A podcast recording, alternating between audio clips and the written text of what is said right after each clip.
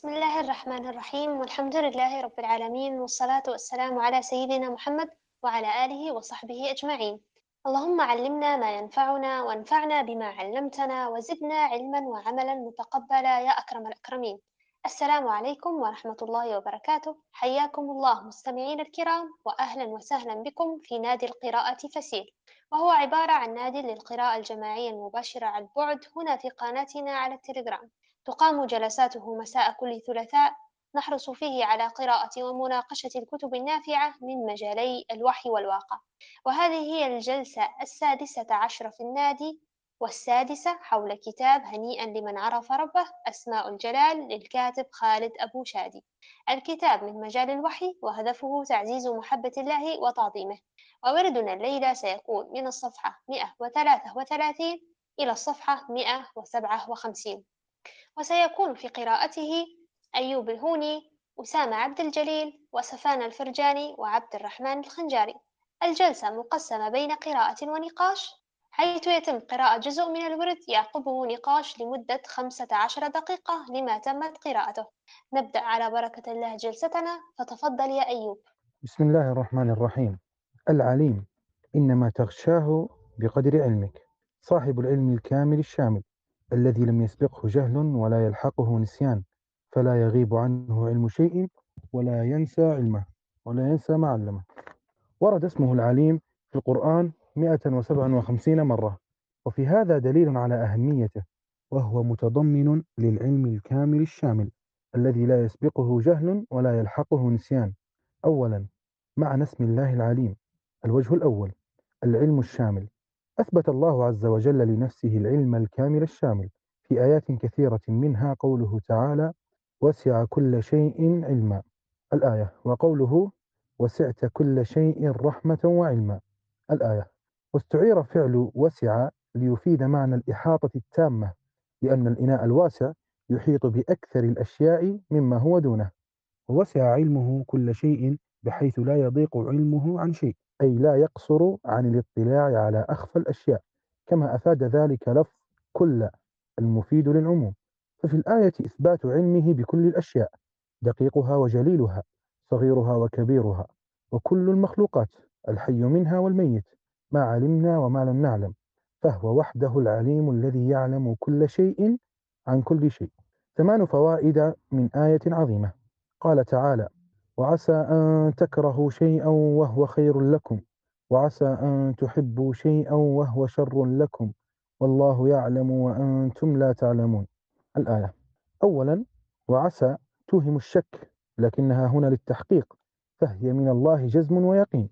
ثانيا إذا علمت أن المكروه قد يأتي بالمحبوب والمحبوب قد يأتي بالمكروه فلا تأمن أن يأتيك الضرر مما يسرك ولا تيأس أن يأتيك النفع مما تكره. وتذكر قول عمر بن الخطاب ما أبالي على أي حال أصبحت على ما أحب أم على ما أكره ذلك بأني لا أدري الخير فيما أحب أم فيما أكره. انتهى كلام عمر رضي الله عنه. ثالثا ليس أنفع لك من امتثال أمر ربك والتسليم لقضائه لأن عواقبه كلها خيرات وبركات ومسرات في الدنيا قبل الآخرة. رابعا أعظم ما يريح قلبك ويخلصك من الهموم.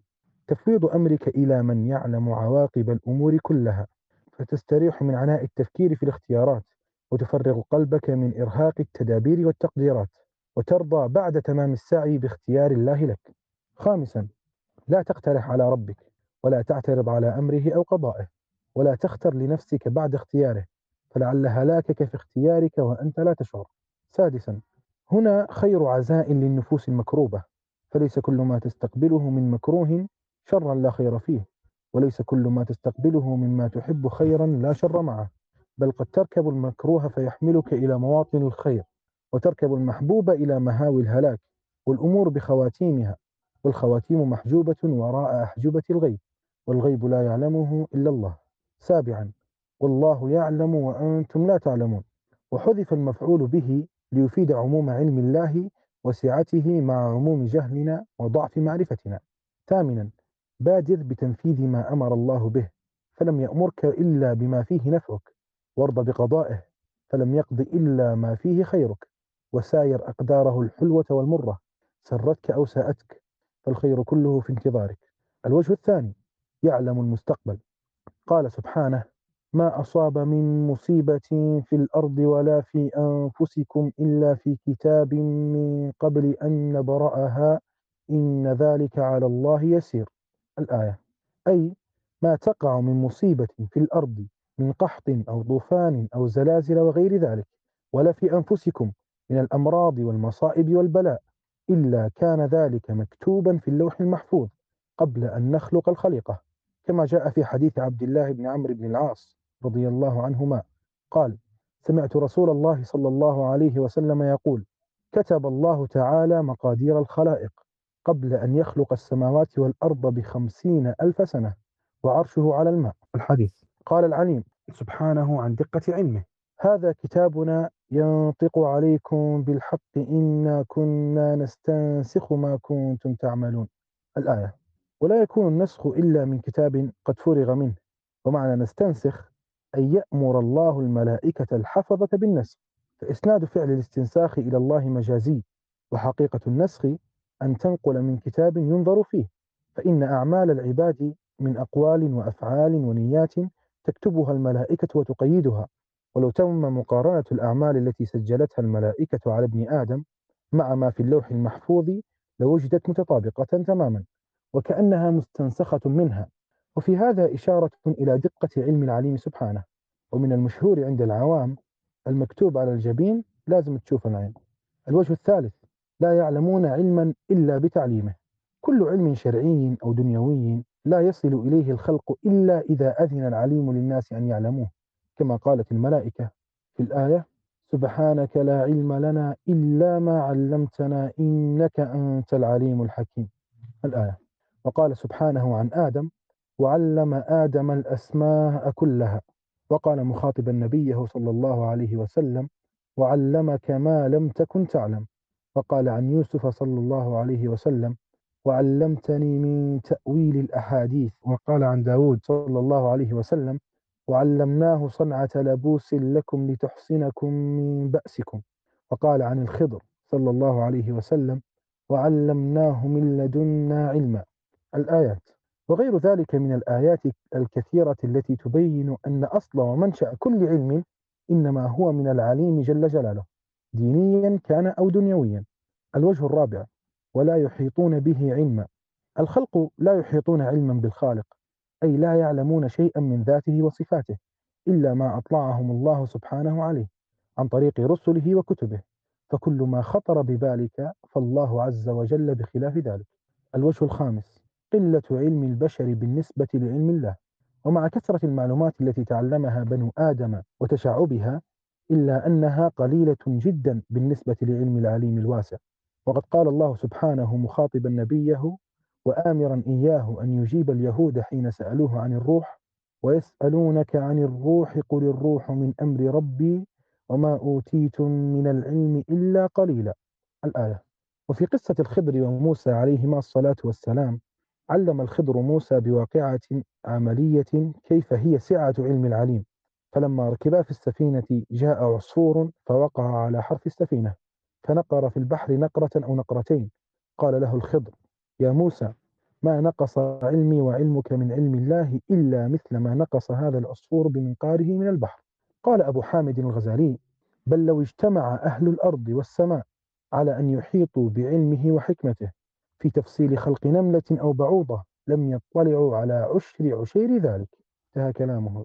ونحن اليوم نعيش حالة انفجار معرفي هائل.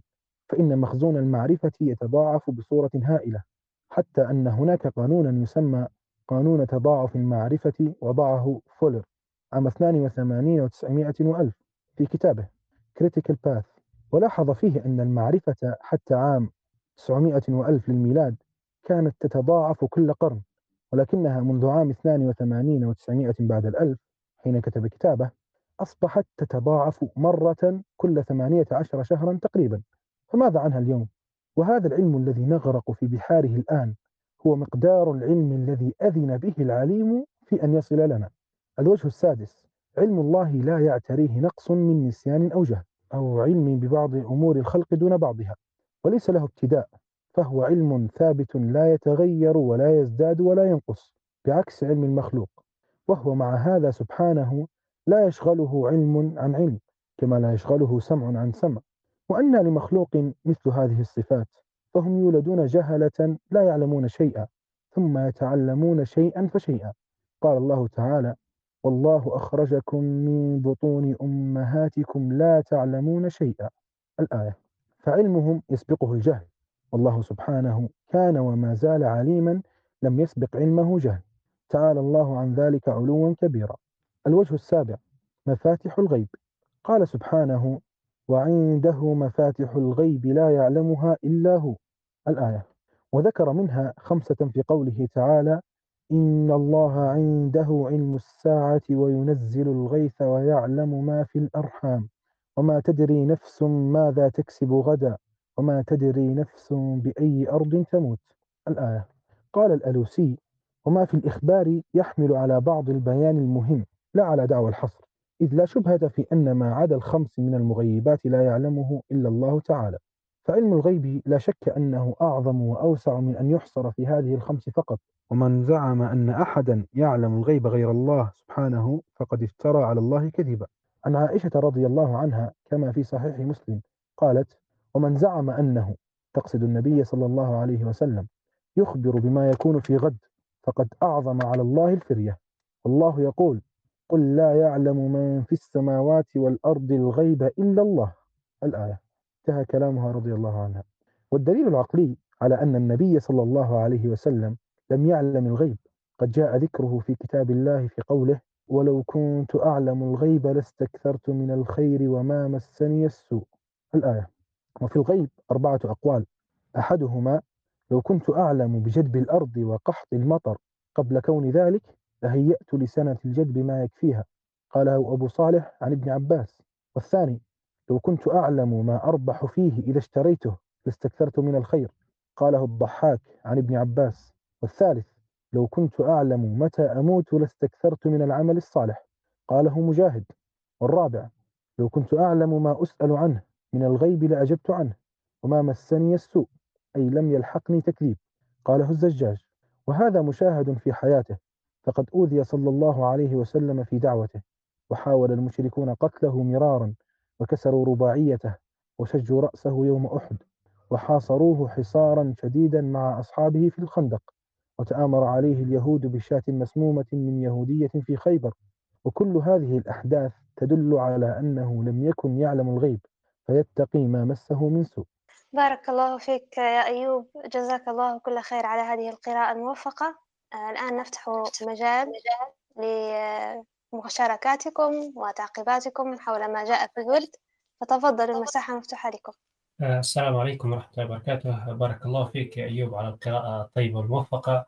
آه، من الأشياء اللي لفتت انتباهي في أثناء القراءة الآن على اسم الله العليم اللي هي المعنى اللي معناه ما نعترضش على أمر الله وقضاءه. لما الله يقضي شيء معين في حياتنا نعترضش ما نقولش علاش ربي اختار الشيء هذا أو ربي قرر الشيء هذا يكون صاير؟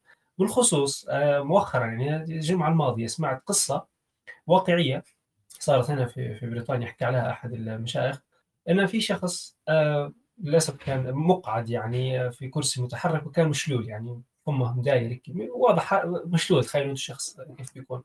فأثناء الحديث معه ساله يعني قال له أنت علاش انت هيك وضعك؟ يعني شنو قصة الشلل اللي أنت فيه الآن؟ قال له دي قصتها قصة طويلة. آه قال زمان آه أنا قال تزوجت يعني قال تأخرنا باش ربي رزقنا بطفل. فجاهم طفل على يعني بعد نقول إحنا صبر وفترة طويلة. فربي رزقهم ببنت صغيرة. ففرحوا بها فرح شديد جدا. والبنت كبرت يعني مش كبرت يعني بدت بدت لوصل عمرها ثلاثة سنوات. يعني تشوف شوفوا يعني مشاعر الأب والأم يعني مع الطفل الصغير عمره ثلاث سنوات يعني يلعبوا معاه كل شيء. فجاء مرض في آه، الصدر فمرضوا رفعوها على المستشفى. فهم في الممر هيك متوترين وكذا بعدين طلع الدكتور قال لهم راهو آه، للأسف يعني قلبها وقف وخلاص يعني ماتت. في اللحظة هذيك الأب رفع يديه للسماء وقعد يسخط قعد يستنكر. ليش يا ربي درت فيا هيك وأنا كنت راجي في البنت هذه متى تجيني؟ و و و كثر من الكلام هذا وقعد يسخط ومش عاجبه الأمر. يعني كلام كبير جدا يعني اعتراض اعتراض ما فات الحد فأثناء هيك هو الفورة الغضب بتاعها هذه اختفت مدة من الوقت. اجت واحدة من الممرضات آه، تصرخ يعني مستغربة. جت قالت له هو جهاز نبض بده يشتغل البنت قلبها بده يرجع. البنت رجعت للحياة من جديد. فكانت معجزة يعني طبية. فالأب والأم يعني تلخبطوا من من الفرحة دي. يعني خلاص روحوا بها البنت وعاشت. كبرت عاشت مدرسة خرجت عاشت تصلي عاش في حجاب شوي بشوية دارت صديق boyfriend بعد فترة جتهم آه، صدمتهم بأن هي حامل. ف... فالأم لما سمعت الخبر هذا ماتت في وقتها جاها سكتة قلبية ماتت الأم. والأب من الصدمة خش في يعني جلطة وقعد مشلول للآن. ف... فسبحان الله القصة هذه طول ربطت في بالنا قصة آه، الخضر مع سيدنا موسى لما قتل الطفل الصبي فالغلام يعني. فلما يعني لما قلت له سيدنا موسى استغرب لكن الله كان في قدره إن هذا آه، حيبدل يعني بقتله يعني لأن ابوه أبواه صالحين فالله يعلم المستقبل. فسبحان الله يعني القصص هذه مش مش فقط يعني توقرنا في القرآن يعني موجودة في سورة الكهف أيضا حتى في حياتنا. ولو نتأملوا أشياء اللي تصير حوالينا. يقول لك لو لو علمت الغيب لاخترت الواقع. إحنا مرات نبدأ في أشياء مش عجبتنا ونشوفها في نظرنا إن هي سيئة لكن هي رحمة وفضل وخير من الله عز وجل. هذا اللي حبيت آه، نشاركه. معكم حاجة ثانية بس آسف نضيف شيء. بخصوص العلم إن الله آه، من معانيه إنه يعلم الناس. واحدة من الأشياء المستغربة الآن في بعض ما يتكلم بنظرية التطور اللي هي العلم بتاع البشريه من وين جاء يعني هو يحاول يفسر كل شيء تطور. ان الإنسان اكتشف النار جرب جرب يعني كان عملية ايتريشن آه، جرب خطا بالتجربه والخطا بالتجربه والخطا بعدين اكتشفنا إحنا العلوم هذه كلها ظهرت مع بعضها. ولما جيت تاملوا إحنا في تاريخ وكل شيء كانت في حضارات سابقة. فكانت يعني المنطق والنظرية المنطقية وحتى في ديننا إن الله لما يبعث الأنبياء والرسل لأقوامهم ينزل عليهم الوحي. ومن الوحي ينزل عليهم العلم. العلم حتى ببعض الأمور الحياتية اللي الناس تست يعني تستفيد منها. يضبط لهم حياتهم وكذا. فمن العلوم اللي كانت سابقة والعلم اللي عند البشرية هو هو علم رباني كان عن طريق الأنبياء. فهذا نقد حتى نظرية التطور اللي يتكلم عليها الجواب يعني السؤال العلم من وين جاء؟ يستحيل إن هذا كله جاي عن طريق التجربة والخطأ. يعني مرات في بعض الناس تعلمت كل شيء وبعدين مثلا ماتوا مجموعة من يعني في علم مات كيف قاعد العلم الآن موجود؟ هذا اللي حبيت نشاركه واسف على الإطالة سامحوني. بارك الله فيك يا عبد الرحمن على هذه المشاركة الطيبة. فعلا يعني القصة الأولى مؤثرة جدا. ممكن الإنسان قصة سيدنا الخضر يقراها في القرآن لكن لما يسمعها أن هي يعني إحنا نعرف أن كل الأشياء المذكورة في القرآن هي واقع وحقيقة لكن لما تكون قريبة منا للدرجة هذه يحس بها أكثر. فالله المستعان. وسبحان الله الإنسان أنا واحدة من الأشياء اللي جذبتني هي فكرة فكرة أن الله حتى يعلم الناس.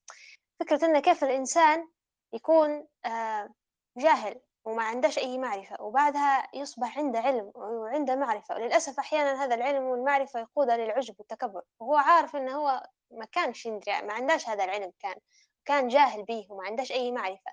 والمشكلة أيضا أنه هو عارف روحه. أن في بعض العلماء الكثير يعني من الملحدين واحد يقول لك إحنا نعرفه جزء قليل من العلم هو. باقي وباقي العلم ما خلاكش تستشعر إن في حد آه، يعني آه، شيء قوة أكبر منك هي اللي تملك هذا العلم وتملك هذه المعرفة وعظمة المخلوقات وعظمة الأشياء اللي خلقها الله عز وجل.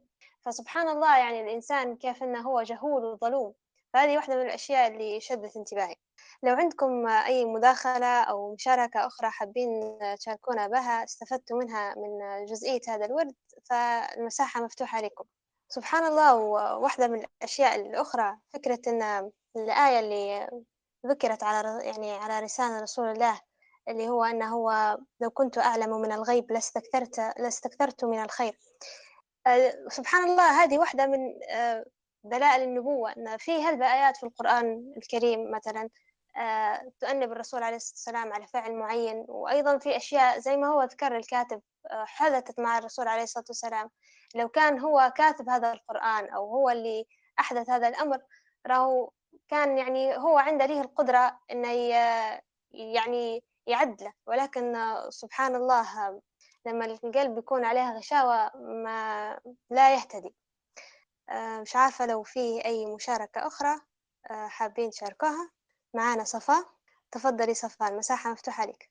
السلام عليكم ورحمة الله وبركاته. سبحان الله العليم الذي ليس كمثله شيء. آه وما أوتيتم من العلم إلا قليلا. آه في آه في قصة مؤثرة ممكن هي إن كان عندنا إمام إحنا آه خطيب يعني في جامعة هيك بجنب آه آه الحي تبعنا السكني فكانت جاتها رسالة في خطبة الجمعة الأولى مزقها جاتها رسالة تانية نفس كرر آه نفس الشيء. كان ظابطين آه، وقت الرسالات تبع ما تقراهاش حتصير لك وحتصير لك. فمزقها فقال والله لو يعني أصابني بلاء الدنيا كلها مش حنؤمن بهذا الشيء. فسبحان الله بدت الابتلاءات تنزل عليها واحدة تلو الأخرى. وهذا طبعا شيء ماليش علاقة لكن أحكي لكم سبحان الله كيف يعني جت الأحداث ورا بعضها. فالناس في ناس هلبة صدقت الشيء وخافت وكذا.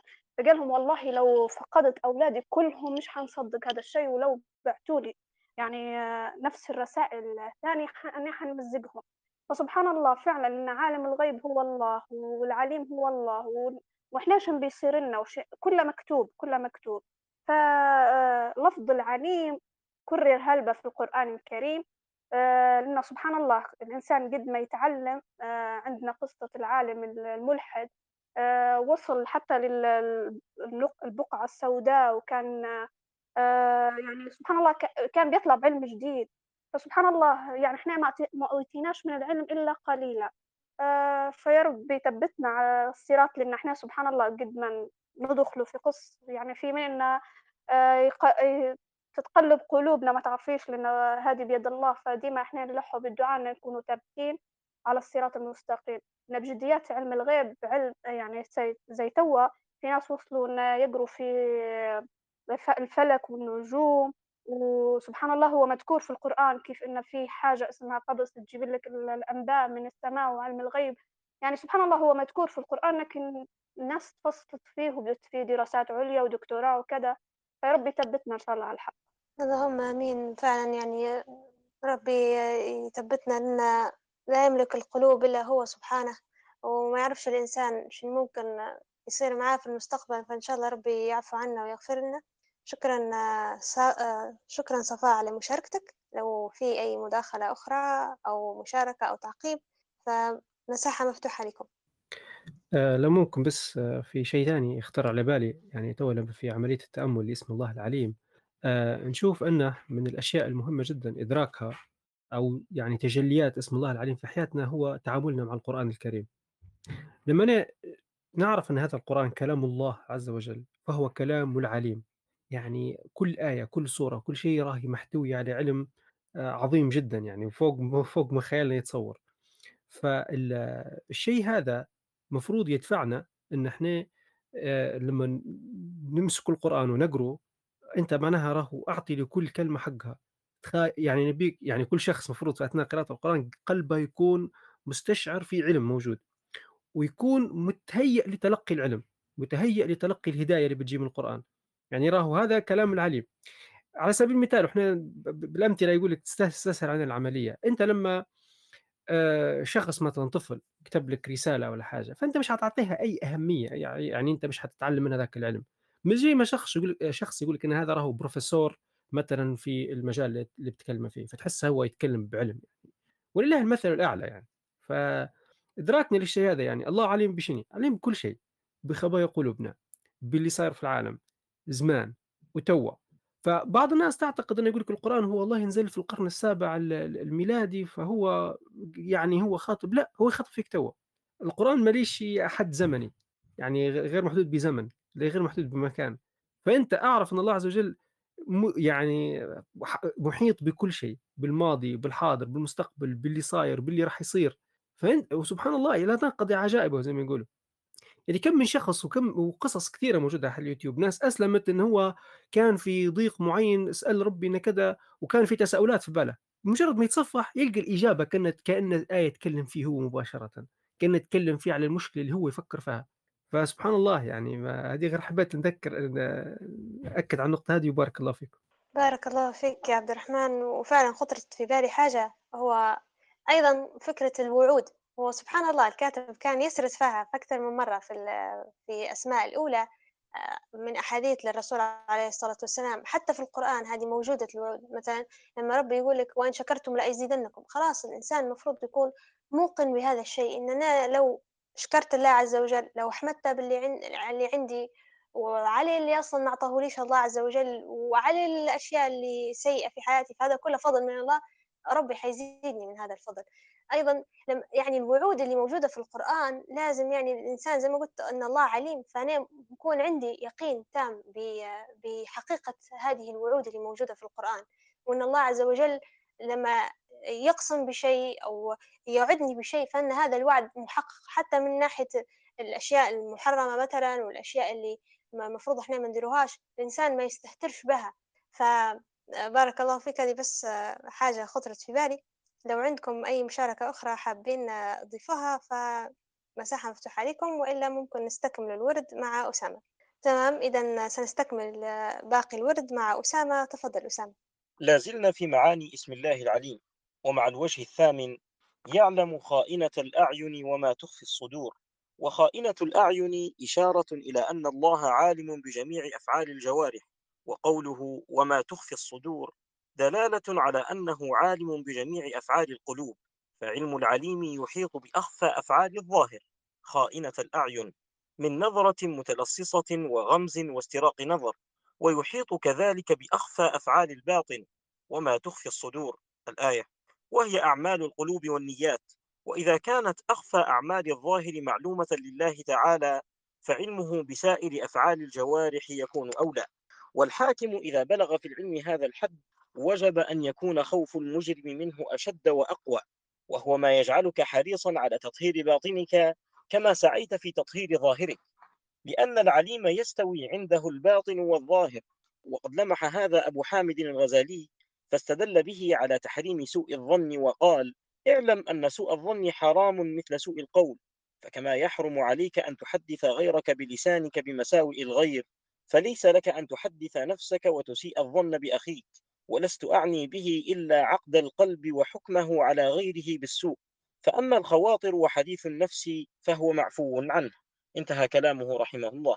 وفي معنى آخر لخائنة الأعين ذهب الطاهر بن عاشور رحمه الله إلى أن المراد بآية خائنة الأعين أي النظرة المقصود منها إشعار المنظور إليه بما يسوء استهزاء به أو إغراء به. وإطلاق الخائنة بمعنى الخيانة على هذه النظرة استعارة مكنية. شبه الجليس بالحليف في أنه لما جلس إليك أو جلست إليه فكأنه عاهدك على السلامة. ألا ترى أن المجالسة يتقدمها السلام وهو في الأصل إنباء بالمسالمة. فإذا نظرت إلى آخر غيركما نظرا خفيا لإشارة إلى ما لا يرضي الجليس من استهزاء أو إغراء فكأنك نقضت العهد المدخول عليه بينكما. فإطلاق الخيانة على ذلك تفضيع له.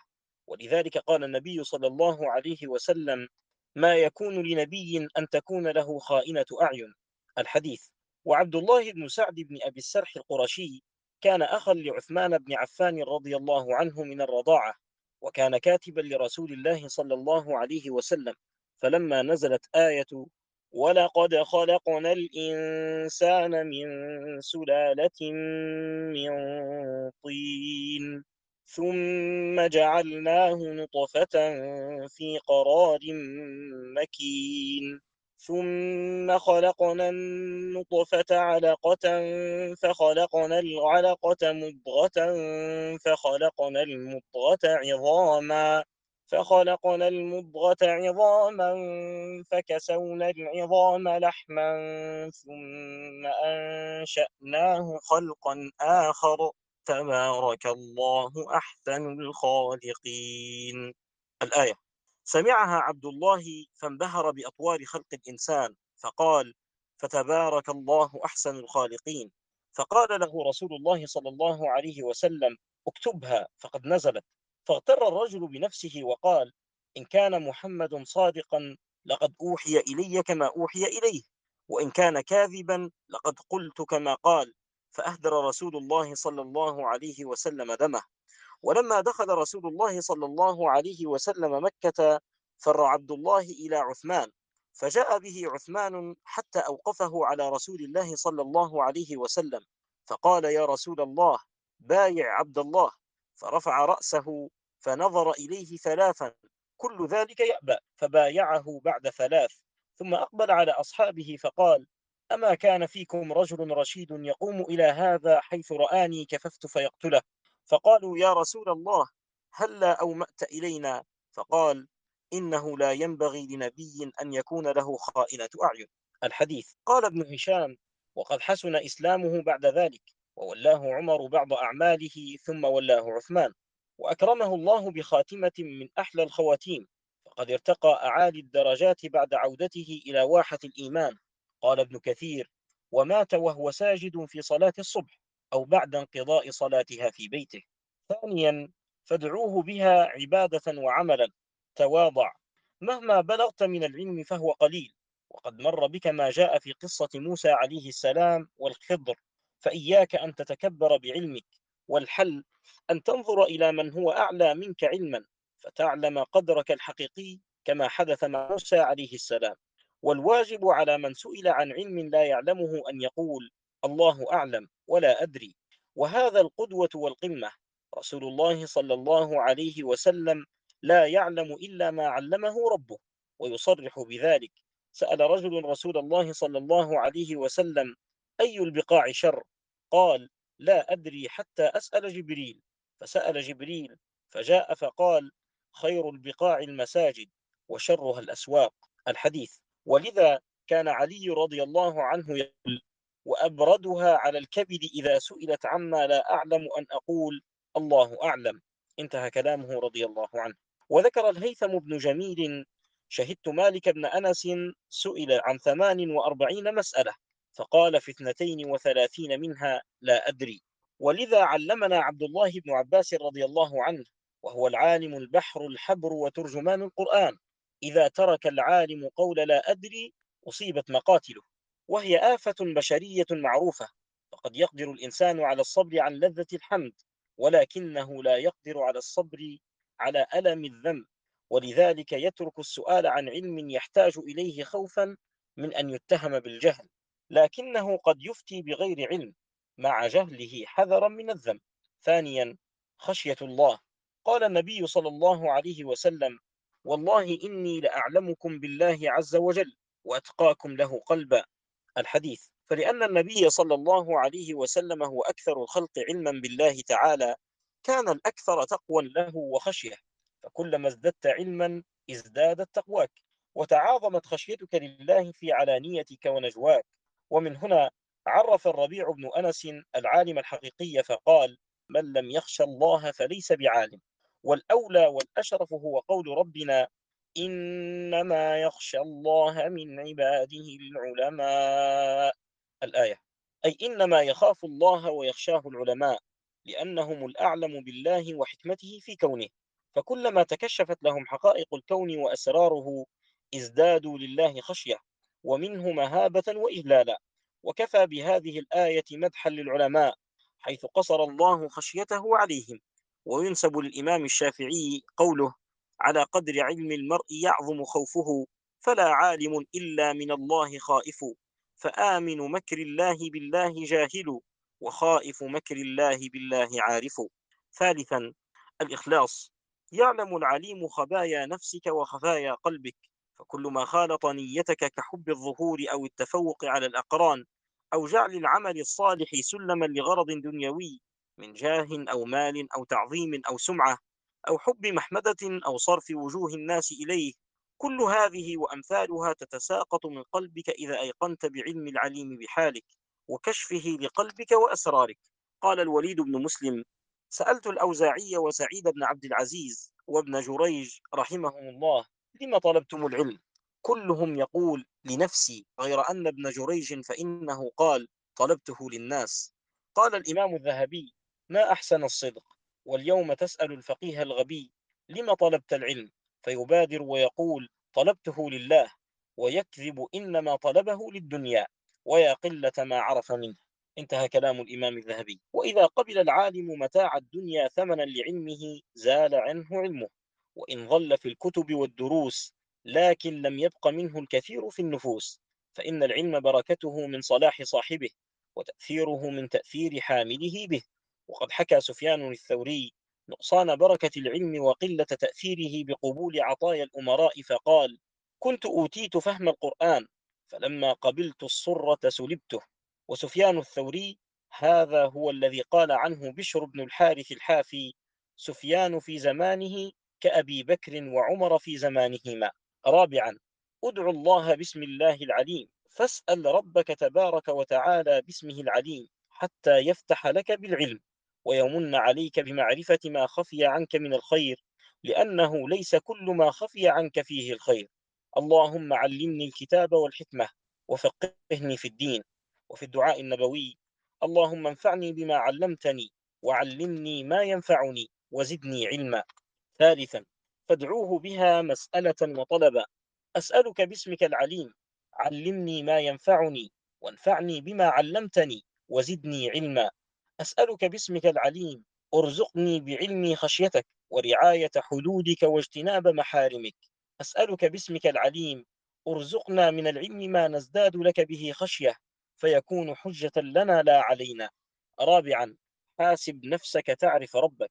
هل تسعى باستمرار في زيادة درجاتك العلمية وشهاداتك الجامعية تقربا إلى الله وسعيا إلى نفع الناس؟ هل أنت متخلق بخلق التواضع غير متفاخر على غيرك رغم درجاتك العلمية وشهاداتك الجامعية؟ هل تزداد بالعلم الشرعي أو الدنيوي قربا من الله؟ هل تراقب العليم بما في ثنايا الصدور في كل نواياك؟ هل تدعو الله دوما أن يزيدك علما فيزيدك له خشية ومنه قربا؟ إن كانت إجابتك دائما فأنت سابق بالخيرات وإن كانت أحيانا فأنت مقتصد وإن كانت نادرا فأنت ظالم لنفسك. جزاك الله ألف خير على هذه القراءة الطيبة. الآن سنفتح باب المشاركة آه، للمشاركين لأي تعقيب أو آه، لأي مشاركة حابين تشاركوها. فهذه المساحة مفتوحة لكم. في واحدة من الأشياء آه، شدت انتباهي هلبة.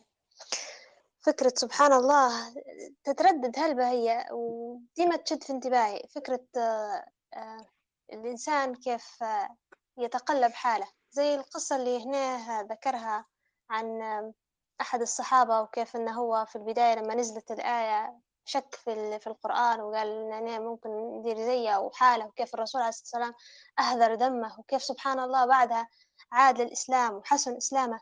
وفيها هلبة قصص يعني نشبح فيها أن الإنسان يكون في أسوأ حال. ويعني إنسان يشبح من الظاهر يقول هذا مستحيل إنه هو يتعدل أو مستحيل إنه هو يتوب. ولكن سبحان الله ربي يغير حاله ويتوب ويحسن إسلامه ويموت يعني وتحسن خاتمته. فسبحان الله يعني الرسول عليه الصلاة والسلام يقول في الحديث بمعناه أن الإنسان يعمل عمل أهل الجنة فبعدين يعمل عمل أهل النار فيدخل النار. وبعد وفي شخص ثاني يعمل عمل أهل النار بعدين يعمل أهل عمل أهل الجنة ويدخل الجنة. هذا سبحان الله يبين لنا إن إحنا قديش جاهلين إحنا ما نعرفوش سبحان الله خفايا النفوس. وشين قاعد يدور من داخل وشين هذا الشخص معدنا وحقيقة قلبه ويعني إقباله على الله. الإنسان ما يعرفش سبحان الله فإحنا المفروض إن كلنا معبيين ذنوب وكلنا فينا يعني بلايا ولولا ستر الله راهو ما فيش حد أقبل على الثاني فهذا يخلينا لما نعرف الحاجات هذه يخلينا إن إحنا ما عادش نحكم على بعضنا وما عادش نبدو عندنا يعني أشياء على الآخرين. فهذه سبحان الله ديما تشد في انتباهي. ف آه، آسفة طولت عليكم. لو عندكم أي مشاركة فمساحة هذه مفتوحة لكم. آه، أيضا سبحان الله واحدة من الأشياء اللي ذكرت في الورد وكانت أول مرة يعني آه، تواجهني اللي هي فكرة سوء الظن وأن الإنسان يحاسب عليه. يعني سوء الظن بينه وبين نفسه. هذه صدمتني أنا لما سمعت أن كيف الإنسان سبحان الله ممكن يحاسب عليه وكيف ذكرها الشيخ إمام الغزالي رحمه الله. فهذه أيضا واحدة من الأشياء. مش عارفة لو في حد يبي يشارك فالمساحة مفتوحة لكم. آه، السلام عليكم. بارك الله فيك يا أسامة على القراءة الطيبة والموفقة جزاك الله عنا كل خير. آه، أنا واحدة من الأشياء اللي لفتت انتباهي في في قراءته وبنعرض بنعرج عليها موضوع خائنة الأعين. آه، يعني فكرة خائنة الأعين هذه أو باللي بنقول إحنا الغمزة أو إنك أنت يعني تلمح على حاجة من بعيد بحيث فيها غيبة لشخص آخر من غير هو ما يشوفك. يعني تدير الحاجة بال- يعني أكثر من مصطلحات نستخدم فيها للأسف. يقول لك دا- دا- دار له باص عيون أو شاف له أو آه، ختله أو كثير من الأشياء هذه. ال- الكارثة وين؟ إن الأشياء دي مرات في في الطفولة آه، الطفل ما يعرفش إن هذا خطأ. يعني مرات في أشياء مثلا ظاهرة مثلا ما تسرقش ما تخنبش ما تديرش هذا okay تلقى الصغار مثلا متعلمينها ويعلموا فيها لي- ليهم. لكن هي التفاصيل الأخلاقية هذه في التعامل من ما أعتقدش إحنا صغار كانوا منبهين على حاجة زي دي ما نديروهاش مثلا.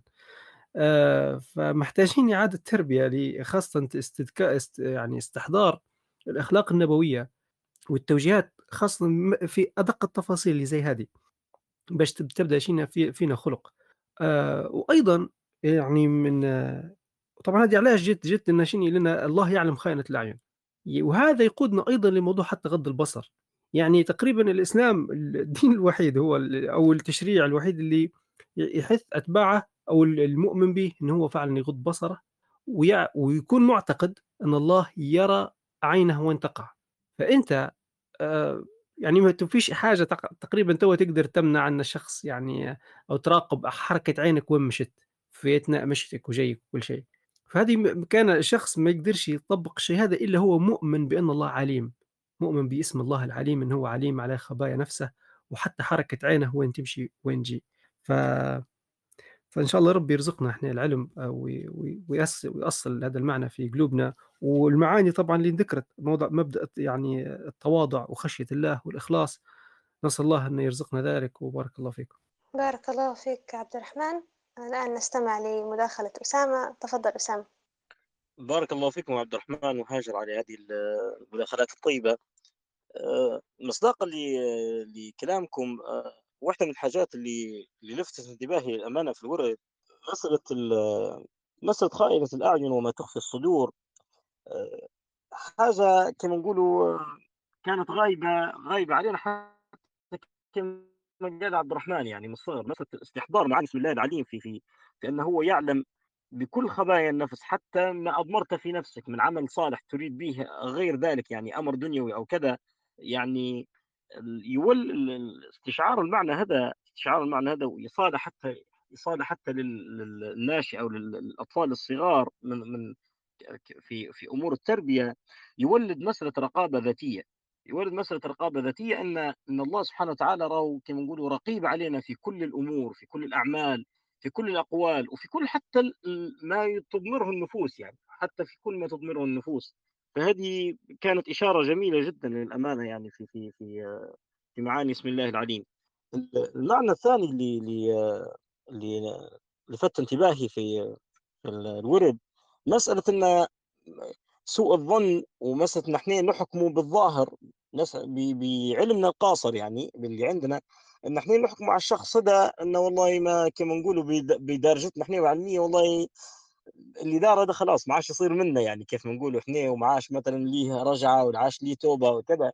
آه نستذكر في آه في خلال المعنى قصة لشخص من بني إسرائيل يقولوا كان كان يعني شديد الإجرام في في إحدى من قرى بني لدرجة انه هو قتل 100 نفس أزهق 100 نفس. ف في نهاية عمره يعني كما نقولوا قعد في فترة خلوة مع النفس وكذا فقرر إنه هو يتوب ويرجع إلى الله سبحانه وتعالى. ولكن يعني أهل القرية وكذا ما عادش عندهم ليه تقبل ولا عاد عندهم ليه كذا فقرر انه هو يطلع من القرية هذه ويمشي إلى قرية أخرى بحيث انه هو يعلن توبته غادي وانه هو ي... ي... كما نقولوا خلاص يعني يطلع من المكان اللي اللي اذنب فيها الذنوب هذه الكبيرة. فسبحان الله لما هو طالع يعني وفاه الأجل في في منتصف الطريق ما بين القرية اللي هو طلع منها واذنب فيها وما بين القرية اللي اللي ماشي ناوي انه هو يتوب فيها ويعيش فيها باقي حياته يعني. فتنازعت يقولوا تنازعت ما بين ملائكة الرحمة وملائكه وملائكة العذاب يعني. هل إن الشخص ده يعني هو مازال أصلا ما- دارش أي عمل صالح إلا نية التوبة إلا أضمر إنه هو نية التوبة في في في باله إنه بيمشي بيتوب لكن باقي أعمال حياته كلها كانت يعني إجرام تام يعني. فسبحان الله بعلم الله العليم يعني مجرد يذكروا ان مثلا في بعض الأقوال ما يقولوا كما نقولوا قيست المسافة ما بين أيهما كانت أقرب يعني في طريقة هل هو أقرب إلى القرية اللي. اللي طلع منها وأذنب فيها هذه الذنوب الكثيرة أو القرية اللي كان ناوي يمشي لها آه فالشاهد في الكلام يعني بالرغم من أن كما نقولوا أجمع العلم القاصر سواء من ال...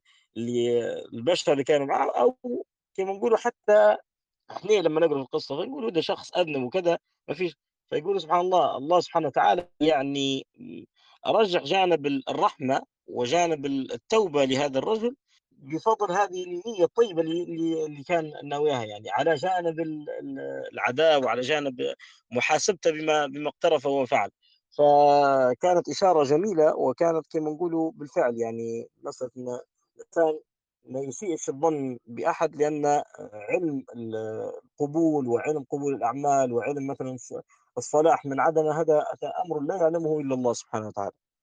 فعلا فعلا. بارك الله فيك يا أسامة على هذه المداخلة الطيبة. وسبحان الله مصداقا لكلامك على فكرة النية. والنية سبحان الله تتحكم هلبة في ديننا. يعني الإنسان لما ينوي خير ربي يؤجر عليه. وزي ما قلت أحيانا يكون سبب في قبول الله عز وجل ليه. وفي نفس الوقت النية أيضا السيئة اللي هو حكى عليها الكاتب الإخلاص. وإنك أنت أحيانا العمل ما تنويش به الله فأيضا هذا يكون عاقبته شؤم عاقبته سيئة. في أيضا قصة سبحان الله هو هي ما هيش قصة. إنسان لما ربي يريد به خير لعلمه بخيرية هذا الشخص. فأحيانا يقول لك مرات الله عز وجل يغفر للشخص ما بينه وبين العبد ولكن مرات هذا الشخص ظلم الناس أو الشخص هذا اللي قتل مئة نفس. فيوم القيامة سبحان الله لأن الله عدل. هو عليم ورحيم وفي نفس الوقت ربي عادل يعني بين العباد. فيجي الشخص هو اللي الله غفر بين يعني غفرت ذنوبه ما بينه وبين الله ولكن في مازال ذنوب بينه وبين البشر أو ظلم. فيجي الشخص ويطلب من من من الله عز وجل أن يقتص من هذا الشخص. فيقول له يعني نبي حقي منه أعطيني من حسناته. فيقول له ربي ما عندهش حسنات. فيقول له باهي خذ من سيئاتي وحطها عليه بيقول له الله عز وجل الشخص الثاني ما عندكش سيئات. فيقول له في الله عز وجل يعني بما معناه يقول فيه شيء أفضل ممكن يعني تاخذه. فيقول له أشبح على يمينك وفي رواية أخرى أن شوف فوقك. فيشوف جنة عظيمة. فالشخص اللي هو كان يبي يقتص يقول يا ربي لمني هذه؟ فيقول للي يعني يسامح أخوه وياخذ بإيده. فياخذ بإيد الشخص اللي كان بيقتص منه يدخل الجنة. فهذا سبحان الله من رحمة الله و... وعلمه بينا ورأفته سبحان الله. فبارك الله فيك يا أسامة. لو عندكم أي مداخلة أخرى فالمساحة مفتوحة لكم. آه السلام عليكم. آه في شيء أنا نسيته بكري آه تقريبا في ورد أيوب آه اللي هو موضوع ال ال الآية سبحان الله. قال تعالى هذا كتابنا ينطق عليكم بالحق. إنا كنا نستنسخ ما كنتم تعملون. هنا موضوع النسخ والاستنساخ يعني معنى معنى جديد علي الحق صراحة. وبنقرا بس الجزئية المكتوبة هنا. قال لك ولا يكون النسخ إلا من كتاب قد فرغ منه. ومعنى نستنسخ أن يأمر الله الملائكة الحفظة بالنسخ بإسناد فعل الاستنساخ إلى الله مجازي. وحقيقة النسخ أن تنقل من كتاب ينظر فيه فإن أعمال أعمال العباد من أقوال وأفعال ونيات تكتبها الملائكة وتقيدها. ولو تم مقارنة الأعمال التي سجلتها الملائكة على ابن آدم مع ما في اللوح المحفوظ لوجدت متطابقة تماما وكأنها مستنسخة منها وهي إشارة إلى دقة علم العليم سبحانه. اللي فهمته من الكلام هذا أن الله عز وجل في اللوح المحفوظ كل أعمالنا وأقوالنا والحاجات الدقيقة كلها مسجلة عند الله عز وجل في اللوح المحفوظ. يعني اللي في مفهوم هو لوح لوح الله عز وجل. الملائكة أيضا سجل هي بروحها. يعني تراقب فينا وهي ما تعلمش الغيب. فاحنا لو أذنبنا شيء بتسجل ان إحنا أذنبنا درنا عمل خير بتسجل إن إحنا درنا عمل خير. لما تجي بعدين الملائكة بسجلاتنا اللي سجلتها علينا بخيرها وشرها جيت قارنها باللوح المحفوظ تلقاها زي ما إحنا طبق الأصل نسخة. وكان الله عز وجل يعلم حتى في الملائكة إن هو عليم يعني باللي أنتم تو تسجلوا فيه هو أيضا متسجل عند الله عز وجل. فهم يستنسخوا يقارنوا فيها بيلقوها نفسها بالضبط. فسبحان الله العليم يعني إحنا مرات نعتقده هيك في بعض مرات اعتقاد خاطئ أو كل شيء ان الملائكة يسجل فيه وبعدين الله بيعرضوه على ربي وخلاص بيشوفه كان أول مرة. لكن فكرة إن اللوح المحفوظ مسجل فيه أصلا كل شيء من قبل ما الملائكة حتى تسجله ولما تجي سجلة تلقاه يطلع مطابق هذا معنى يعني أول مرة نستحضره أو نوقف عليه الحق. فبارك الله فيكم. بارك الله فيك يا عبد الرحمن. وللأسف يعني مسخرة القدر إن الشيء هذا العظيم اللي الإنسان لما يدرك يحس بعظمة الله وقديش من الله عليم. في ناس تانية ممكن يسبب لهم شبهة يقول لك آه الله عز وجل كتب كل شيء في اللوح المحفوظ وكاتب كل شيء علينا فاحنا معناتها ليش يتم محاسبتنا على أعمالنا؟ هم ناسين ومتناسين إن هذا الكتابة هذه إنما لأن الله عليم حق العلم بكل شيء بينا. مش إن الله عز وجل آه يعني كتب هذه الأشياء فأصبحت علينا إحنا مجبورين عليها أو مش مخيرين في أعمالنا عليها بل بالعكس هذا لأن الله عليم بأعمالنا لأن الله عنده كل العلم ووسع علمه كل شيء.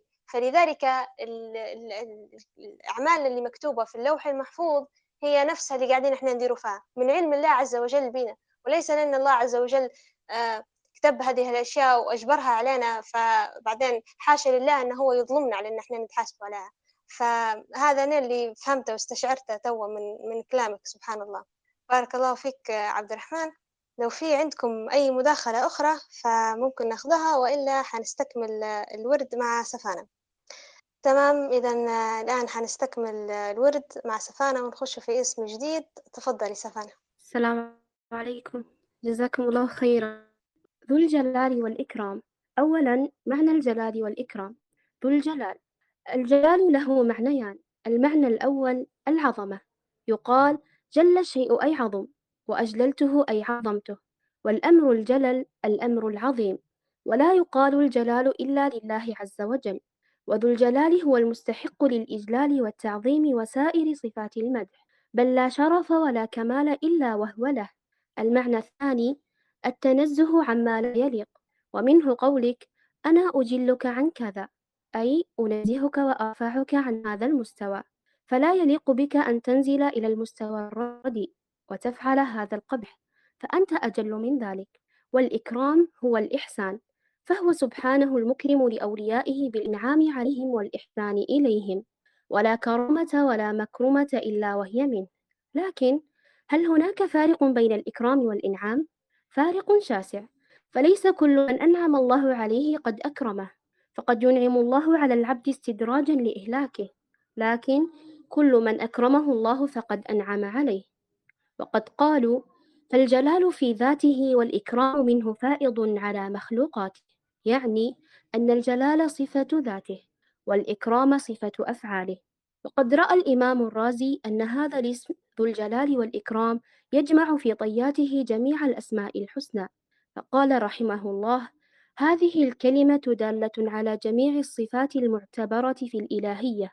أما الجلال فهو إشارة إلى السلوب وأما الإكرام فهو إشارة إلى الإضافات. والسلوب جمع سلب والسلب هو النفي نفي النقائض فهي من أسباب وشروط الجلال.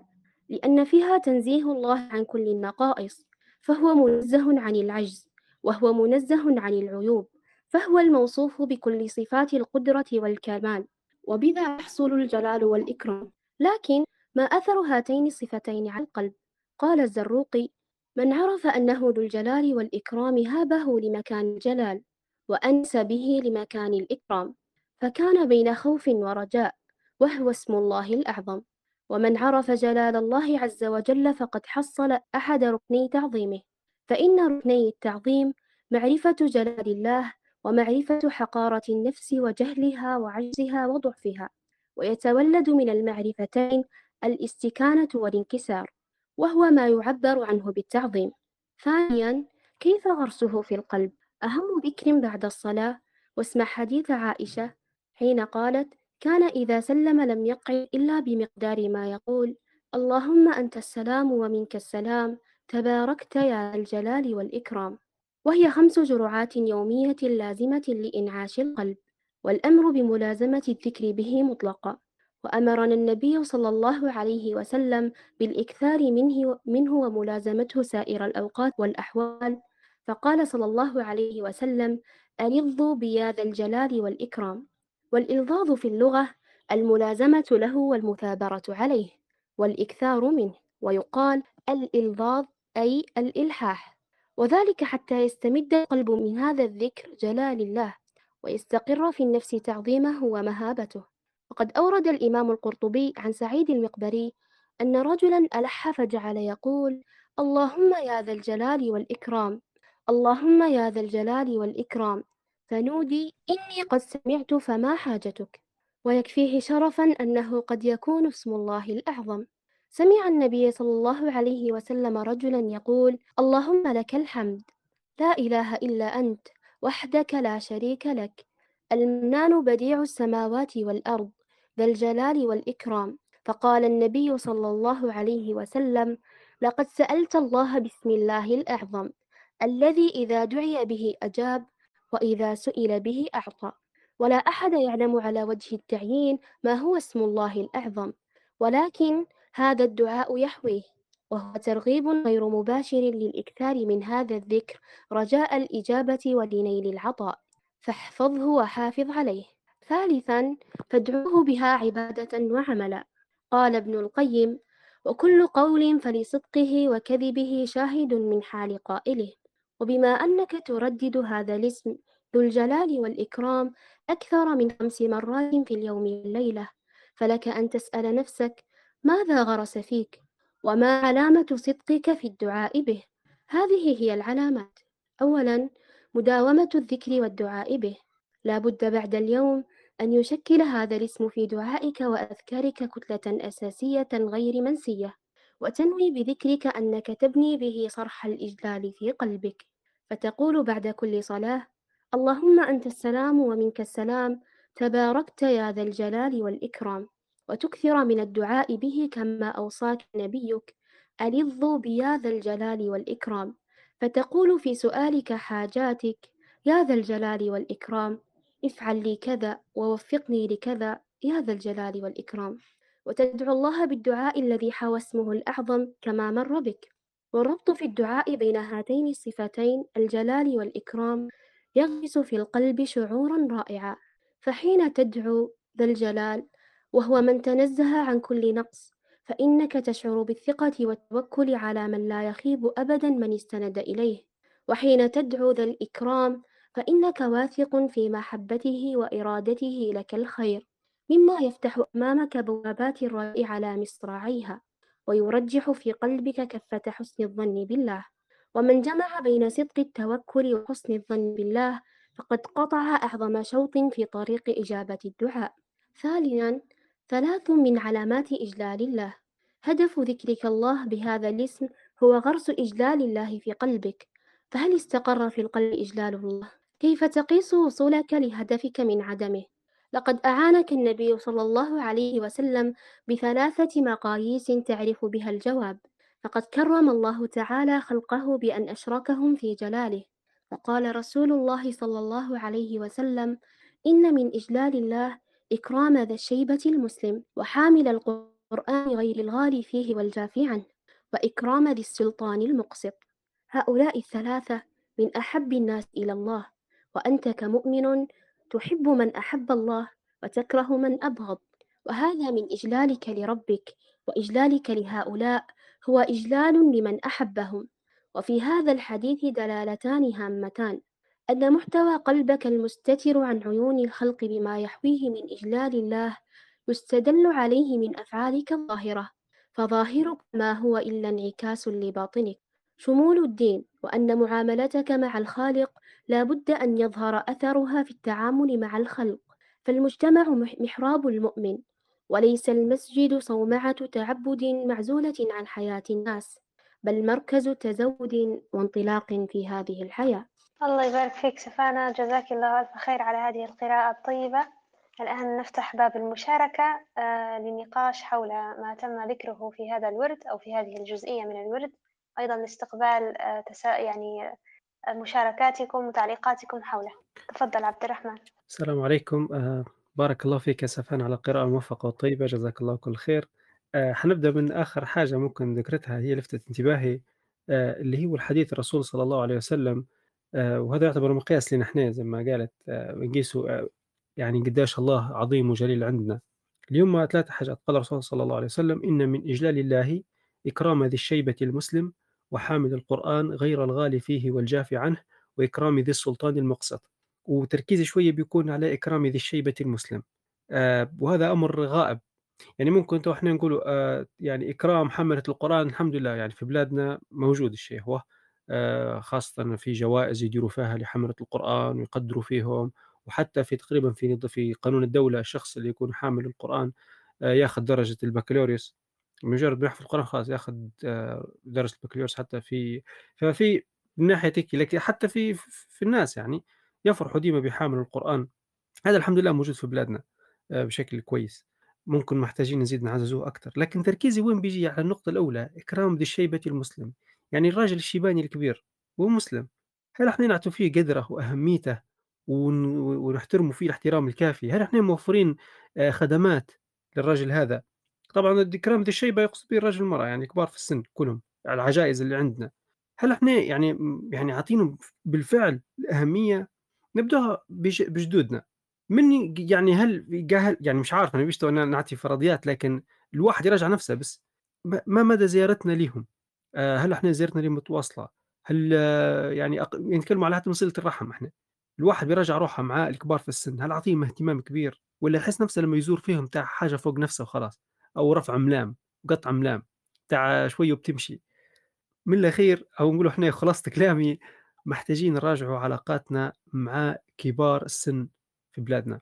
آه، في كل مكان يعني نقصد. آه، يعني أمر عظيم جدا وغ- وغ- ونغفل عنه. وهذا يعتبر من اجلال الله عز وجل. من الأشياء الأخرى اللي ذكرت في الورد على ذي الجلال والإكرام ولفتت انتباهي صراحة أول مرة نسمع به بالحديث اللي هو آه، أمر الرسول صلى الله عليه وسلم بنا بالإكثار من ذكر يا ذا الجلال والإكرام بع- بقوله الظوا بيا ذا الجلال والإكرام. وإحنا سبحان الله ال- نقولوا فيه ذكر اللهم أنت السلام ومنك السلام تباركت يا ذا الجلال والإكرام أول مرة نركز على كلمة يا, جل يا ذا الجلال والإكرام اللي نقولوا فيها بعد كل صلاة ومن غير مرات من غير وعي. فهذا سبحان الله شيء عظيم جدا. هذا اللي حبيت أشاركه معكم وأسف على الإطالة. وبارك الله فيكم. بارك الله فيك عبد الرحمن. فعلا يعني سبحان الله هو الورد. هو أنا أول مرة يعني حتى خلال مثلا لما آه، نسمع في أسماء الله الحسنى ما فيش ممكن ما سمعتش قبل على حد تكلم على اسم يا ذا الجلال والإكرام رغم أنه هو موجود من من أسماء الله الحسنى. وما نعرفوش عليها هلو معلومات. ف- فالورد كان بالنسبة لي كله جديد علي. وسبحان الله كيف إنه آه، شرح يا الجلال كيف إن هي تعط يعني هي بمعناها الهيبة والعظمة لله عز وجل. كأن هي الجزء هو ذكرها أعتقد الكاتب كأن هي جناح الخوف وأن الإكرام هي جناح الرجاء. آه، حتى أنا شدت انتباهي هلبة فكرة هو ترددت قبل أكثر من مرة في الأوراد السابقة فكرة آه، التطبيق العملي لأسماء الله الحسنى. تو إحنا بكري قرينا اسم الله العليم وكانت عندنا مقولة ترددت أكثر من مرة في الأوراد السابقة لمقولة لابن القيم أن الله عز وجل يحب يشوف أسماءه وصفاته متمثلة في خلقه وأن الله محسن يحب الإحسان وعليم يحب أهل العلم. ف وهنا سبحان الله ذكر في الحديث يعني شبحنا حديث الرسول عليه والسلام كيف أن الإنسان من من يعني لما يؤمن قلبه يكون متشبع بهذا الاسم.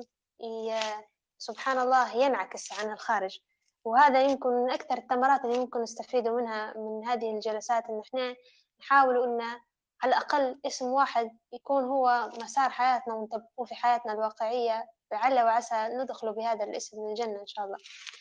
بارك الله فيك عبد الرحمن. لو عندكم أي مداخلة أو مشاركة حابين تشاركوها فهذه المساحة ما زالت مفتوحة لكم أيضا سبحان الله فكرة ملازمة الذكر به. وهذا الشيء لما يكون يعني الله عز وجل في هلبة حاجات حتى في الورد السابق مثلا فكرة خائنة الأعين حسن الظن وغيرها من الأشياء هذه كلها اللي هي حاجات دقيقة جدا في, في الإنسان وهي يعني ما هيش حاجات ظاهرة هي حاجات خفايا الصدور لا ما يعني ما يعلمهاش إلا الإنسان وربه. لما سبحان الله الله عز وجل يعلم فينا كيف إن إحنا نرد بالنا من النقاط هذه وإن إحنا نذكر الأذكار الكويسة والأمور هذه كلها تصلح قلوبنا. فلما ينصلح القلب ينصلح الظاهر سبحان الله. ف يعني حتى هي هذه واحدة من الأشياء فكرة المداومة على ذكر يد الجلال والإكرام وكل الأذكار. سبحان الله. تمام آه، لو ما فيش أي مداخلة أخرى فيمكننا استمرار آه، في قراءة آخر جزئية من الورد مع عبد الرحمن. تمام؟ تفضل عبد الرحمن. ثالثا اجتناب الصغائر. قال أنس رضي الله عنه لجموع التابعين إنكم لتعملون أعمالا هي أدق في أعينكم من الشعر. إن كنا لنعدها على عهد النبي صلى الله عليه وسلم من الموبقات. وقد بوب عليه البخاري بقوله باب ما يتقى من محقرات الذنوب وسبب ذلك أن معرفة الصحابة بجلال الله أتم. فكانت الصغائر عندهم بالإضافة إلى جلال الله تعالى من الكبائر. وبهذا السبب يعظم من العالم ما لا يعظم من الجاهل. ويتجاوز عن العامي في أمور لا يتجاوز في أمثالها عن العارف لأن الذنب والمخالفة يكبر بقدر معرفة المخالف. يقول أبو حامد الغزالي إن الذنب يثقل في الميزان ويصبح أشد ضررا بصاحبه كلما زاد علمه بقدر ربه فكلما زاد علمه عظم الذنب منه. ومن عرف اسم ذو الجلال والإكرام لن يكتفي بأداء الفرائض واجتناب المحارم بل سيدفعه إجلال الله إلى الحرص على النوافل واجتناب الصغائر وسيجعل بينه وبين الحرام حاجزا من المباح وبينه وبين الفرائض سدا منيعا من النوافل. وكلما زاد إجلاله لربه كلما كبر هذا الحاجز واتسعت مساحة الورع فصار العبد عن الحرام أبعد ومن الفرائض أقرب وعليها أدوم. وكان هذا سمت الصحابة الذي اجتمعوا عليه حتى قال بعضهم يحدث عن حالهم كنا ندع سبعين بابا من الحلال مخافة أن نقع في باب من الحرام. وقالها عمر بن الخطاب رضي الله عنه بشدته المعهودة في الحق نافيا أن يكون الورع وإجلال الله محصورا بين جدران المسجد وداخل حدود الركعات فحسب فقال إن الدين ليس بالطنطنة من آخر الليل. ولكن الدين الورع. انتهى كلامه. جاءت أخت بشر الحافي إلى أحمد بن حنبل تسأله وتستفتيه. إنا نغزل على سطوحنا فتمر بنا مشاعل الظاهرية وهم الحرس ويقع الشعاع علينا وهم في ظلام دامس. أفيجوز لنا الغزل في شعاعها؟ قال أحمد من أنت عافاك الله؟ قالت أخت بشر الحافي. فبكى أحمد وقال من بيتكم يخرج الورع الصادق لا تغزلي في شعاعها. فانظر كيف سألها الإمام أولا من هي حتى يفتيها بحسب حالها. فلما علم أنها من بيت ورع أفتاها ألا تستغل نور الحراس لتنسج فيه. فمعرفتها بالله سبب إجلالها له وإجلالها له سبب اجتنابها الصغائر والمكروهات فضلا عن باقي السيئات. أن لا تتبرم بقضائه ولا تجزع عن قدره. كما قال علي رضي الله عنه من إجلال الله ومعرفة حقه ألا تشكو وجعك ولا تذكر مصيبتك. أما من يتحول إجلال الله إلى مجرد إلى مجرد دعاء باسمه لاستنزال اللعنات على الخلق فهذا مما رآه مطرف مثالا لعدم إجلال الله. فقد رأى قوما لا يذكرون الله إلا في هذا السياق العجيب فقال رحمه الله لا يعظم جلال الله في قلوبكم فلا تذكروه عند مثل قول أحدكم للكلب والحمار اللهم اخزه وما أشبه ذلك. انتهى كلامه رحمه الله. رابعا العبادة بدافع الإجلال أعلى العبادات وهو منجم ثواب خفي لا يعلم به كثير من العباد.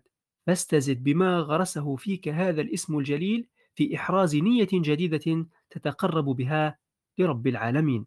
قال ابن قدامة والناس في النيات على أقسام منهم من يكون عمله للطاعة إجابة لباعث الخوف ومنهم من يكون عمله إجابة لباعث الرجاء. وثمة مقام أرفع من هذين وهو أن يعمل الطاعة على نية جلال الله تعالى لاستحقاقه الطاعة والعبودية. وهذه لا تتيسر لراغب في الدنيا وهي أعز النيات وأعلاها وقليل من يفهمها فضلا عن أن يتعاطاها. انتهى كلامه رحمه الله. فكلما تعددت النوايا كلما عظم الأجر وكلما اخترت نيات أشرف وأعظم كلما زاد ثوابك وثقل ميزانك. وقد بين ابن رجب أن نيات كثيرة قد تدفع إلى العمل الصالح الواحد وهذه النيات تتباين في الثواب بحسب شرفها. وضرب لذلك مثلا للأمر بالمعروف والنهي عن المنكر فقال واعلم أن الأمر بالمعروف والنهي عن المنكر تارة يحمل عليه رجاء ثوابه. وتارة خوف العقاب من تركه وتارة الغضب لله على انتهاك محارمه وتارة النصيحة للمؤمنين والرحمة لهم ورجاء إنقاذهم مما أوقعوا أنفسهم فيه من التعرض لغضب الله وعقوبته في الدنيا والآخرة وتارة يحمل عليه إجلال الله وإعظامه ومحبته وأنه أهل أن يطاع فلا يعصى ويذكر فلا ينسى ويشكر فلا يكفر. انتهى كلامه. فاعبد الله فاعبد الله من الآن بروح مختلفة واجمع مع النيات القديمة نية عظيمة جديدة واستشعر جلاله وتعظيمه وتذوق معان جديدة للعبادة وأحرز حسنات ودرجات تسبق بها غيرك من الصالحين وتصل بها لرضوان الرب الكريم. رابعا فادعوه بها مسألة وطلبا. يا ذا الجلال والإكرام. أكرمنا وإن كنا لا نستحق الإكرام. وأجلنا عن مخالفة أوامرك ونواهيك يا ذا الجلال والإكرام. يا ذا الجلال والإكرام. أكرم عبادا. وقفوا بين يديك سائلين. ولجودك مفتقرين. ولنظرة رضا منك متوسلين. يا ذا الجلال والإكرام. أكرمنا ولا تهنا. وزدنا ولا تنقصنا. وأعطنا ولا تحرمنا. وأعزنا ولا تذلنا. يا ذا الجلال والإكرام أجلنا عن معاصيك وعن ألا نخاف منك ونتقيك.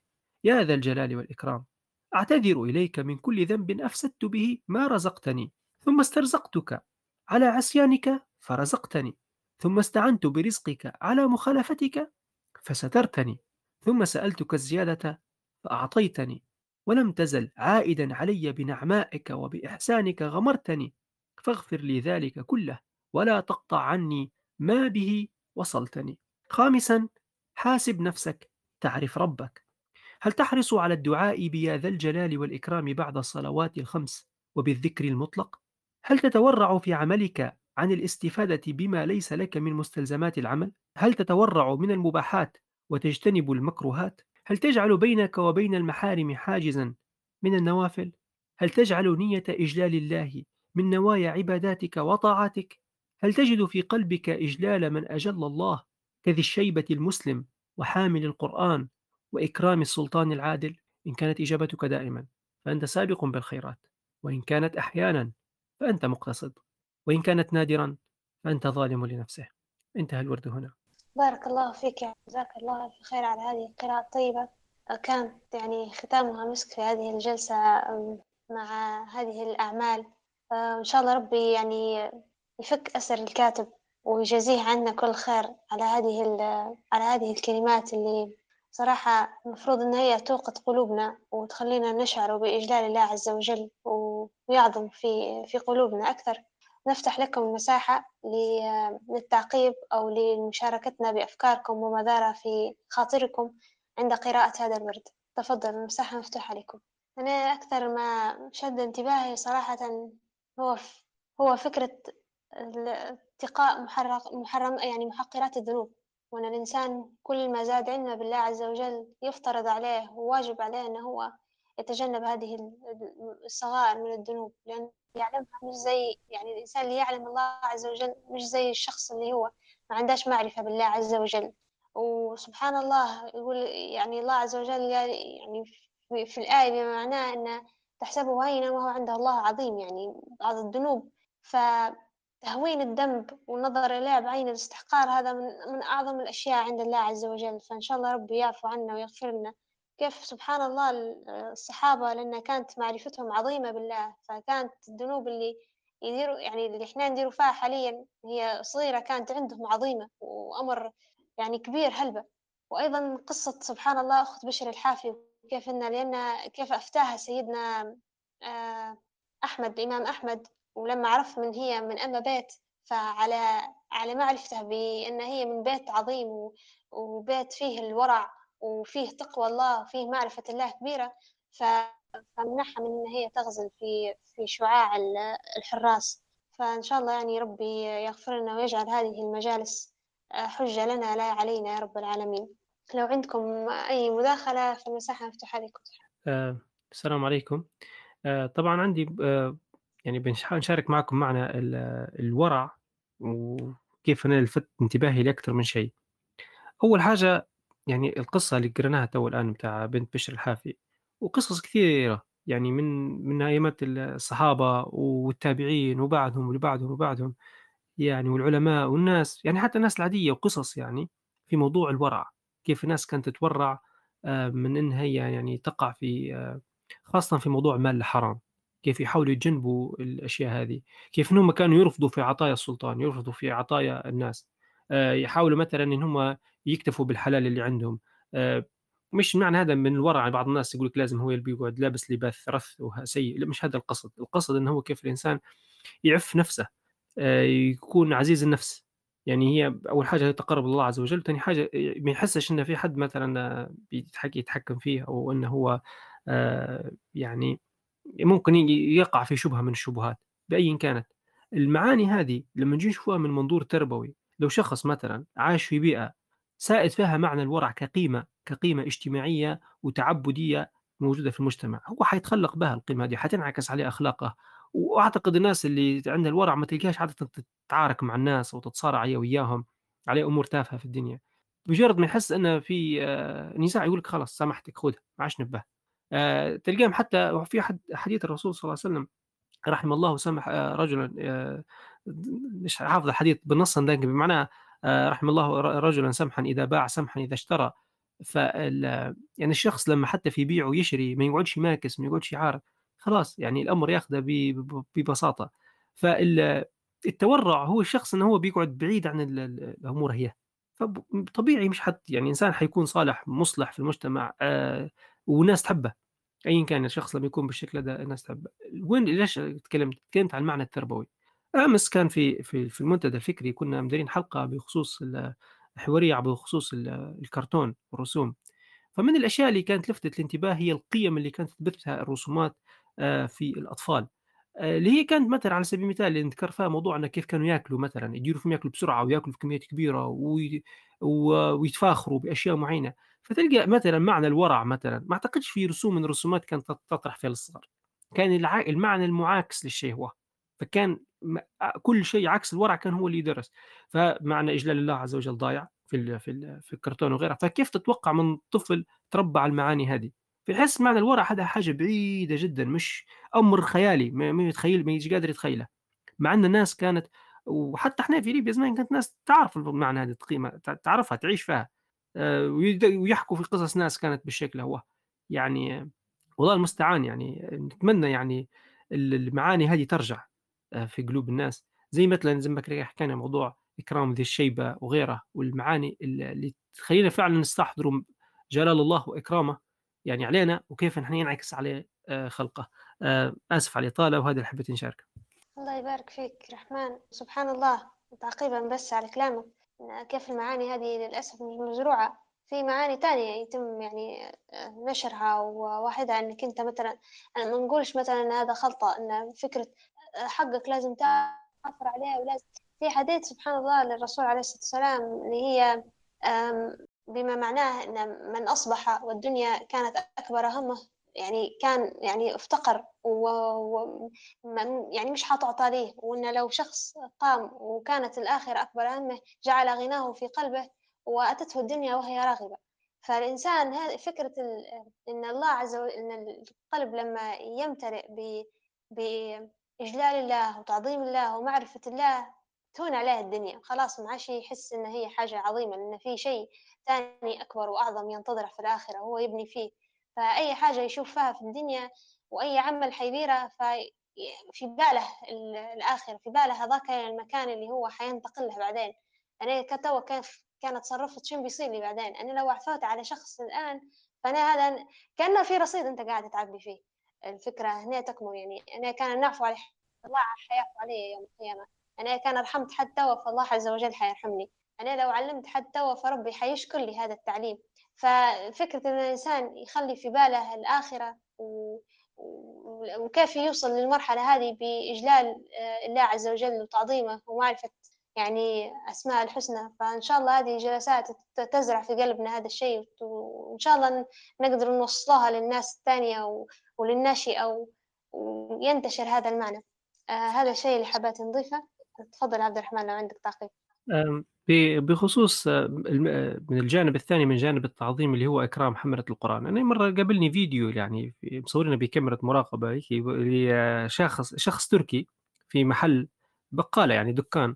ففي الشارع شاف طلبة حفظ طلبة القرآن يعني وعندهم لبس معين خاص بهم هيك زي اللي نقول إحنا سوريا وطاقية معينة فعرفهم من حفظ القرآن. ففجأة خش للدكان يجري بجي يختيك صندوق متاع شوكولاتة من اللي يبيع فيهم وطلع برا وقعد يلود عليهم واحد واحد يسوي يعطي عليهم في الشوكولاتة يوزع لهم فيها. فرحان بيهم. اللهفة اللي كانت عنده والفرحة بحفظ القرآن وختمه من قدام دكانه وقعد يوزع عليهم في الحلوه أو الشوكولاتة وغيره وكل شيء أنا نشوف هذه صورة من صور إجلال الله إنه أجل حافظة القرآن وأكرمهم ودار باللي يقدر عليه في مقدورة هو إنسان بسيط باللقطة هذه. هذه المعاني لما تكون منتشرة في مجتمعنا هو هذه كيف أنا قعدت نتساءل هو كيف وصل للنقطة هذه؟ هو كذا شاف بوه وجده آه، في مجتمعهم في هذه الموضوع القيمة هذه موجودة. ان شخص حافظ القرآن وحامل القرآن ده أنت آه، ممكن ممكن بمعنى شوية هارب مرات يقول لك نتبرك به وكذا. لكن الفكرة نفس إنك أنت أجليته وأكرمته وكان يعني حفظ القرآن مكانه في قلبك هذا أمر عظيم جدا. محتاجين نستذكروه. للأسف أنا مرات لما تلقى مثلا آه، ممكن قلت أنا بكري شكرت يعني قلت إحنا الحمد لله بلادنا في شيء هذا. لكن مرات الجيل الصغير توا ما قاعد مش حامل هذيك القيمة. يعني الكبار قاعدين يعرفوا حملة القرآن وكذا لكن الشيء الصغير ده ما, ما يفرقش عنده شيء. حافظ قرآن ولا مش حافظ قرآن وتلقاه حتى يتهزأ بالكلام ويقول لك هو وشنو غير يحفظ يحفظ. وإحنا حتى كلمة الحفظ بدنا آه، نتهز بها. يا الشخص أو يفهم وفاهم وأهم شيء أهم شيء يقول لك أهم شيء الفهم مش الحفظ. فبدينا بتنعكس بشويه حتى يحفظ القرآن ده بدا ما عادش عنده قيمة في قلوب الصغار في السن في في بلداننا. هذا نذير خطر نذير آه، محتاج تصحيح محتاج ينقاد الشباب لازم تو يعرفوا إن راه آه، قيمة القرآن عظمته شنو هو لازم يعرفوا القرآن والعظمه متاعه. من طبعا من البرامج الجميلة اللي لفتت انتباهي اللي هو في برنامج موجود على التليجرام حاليا تو النسخه العاشرة منه مش عارف ممكن يفتحوا دورة ثانية اللي هو برنامج اسمه تاج الكرامة. برنامج تاج الكرامة هذا يعني مشابه يعني لفكرة البناء المنهجي وال آه، والبناء الفكري وغيره يعني وبسيط أبسط يعني ومدة أقل صراحة يزيد يخلي الإنسان يشوف للقرآن بمنظور مختلف تاني يشوف للقرآن بإجلال عظيم فوق ما الواحد يتصور. فالشباب محتاجين يعني إنه هو. المعاني هذه تو المثل الموجوده في برنامج تاج الكرامة وغيرها تكون موجودة في كل شاب صراحة. نتمنى كل إنسان يكون يعرف القيمة هذه. باش بعدين يعطي القرآن قيمته وحافظة القرآن قيمتهم. حتى لو كان أنت مك... أنا مثل عن نفسي أنا مش حافظ مثل القرآن لكن على الأقل نحب حافظة القرآن نكون نتمنى لهم الخير ان نودهم يا سيدي مثالي أنت لو تعرف مثلا حد حافظ القرآن تجيب له هدية اعزمه كبر به اشكره نزل له بوست على الفيسبوك قيمها به نقول إحنا بالواحد آه هذا نوع من آه أثر من آه يعني تجليات من تجليات تعظيم الله عز وجل. والله أعلم هذا اللي حبيت نشاركه بارك الله فيكم. بارك الله فيك رحمن فعلا يعني حاجات مفيدة جدا اللي قلتها. في حاجة تو خطرت في بالي مش عارفة لو تصب في نفس أو لا. فكرة إن الإنسان في يعني إحنا كلنا مذنبين. في في من شخص مثلا ذنوبه ظاهرة زي ما قلنا بكري ممكن أنت تشبح تقول له تقول غير هذا الشخص كيف بيتوب أو كيف بيرجع. لكن سبحان الله الأشخاص هذه تلقى عندها باب آه، من أكرم وتاب تلقى إنه هو كان عنده فاتح باب بينه وبين الله عز وجل. وهذا يدل على تعظيم الله في قلبه. هل بقصص ذكرت يعني واحدة من القصص إن قديما إن شخص توفي وكان يعني مكثر من شرب الخمر وواحد فيعني الإمام في, في تلك القرية ما باش يصلي عليه وهذه كانت من من يعني من الأشياء اللي يدرفها أن الشخص مثلا المذنب هلبة ما يصليش عليه الشخص الإمام اللي في القرية حتى يخ يعني الناس المذنبة الثانية تخشى من الله لأنه يعني زي ما نقولوا يحسوا بعظمة لما الشخص الخير في القرية يصلي عليهم فلعل وعسى تخليهم سبب أنهم يتركوا الذنوب.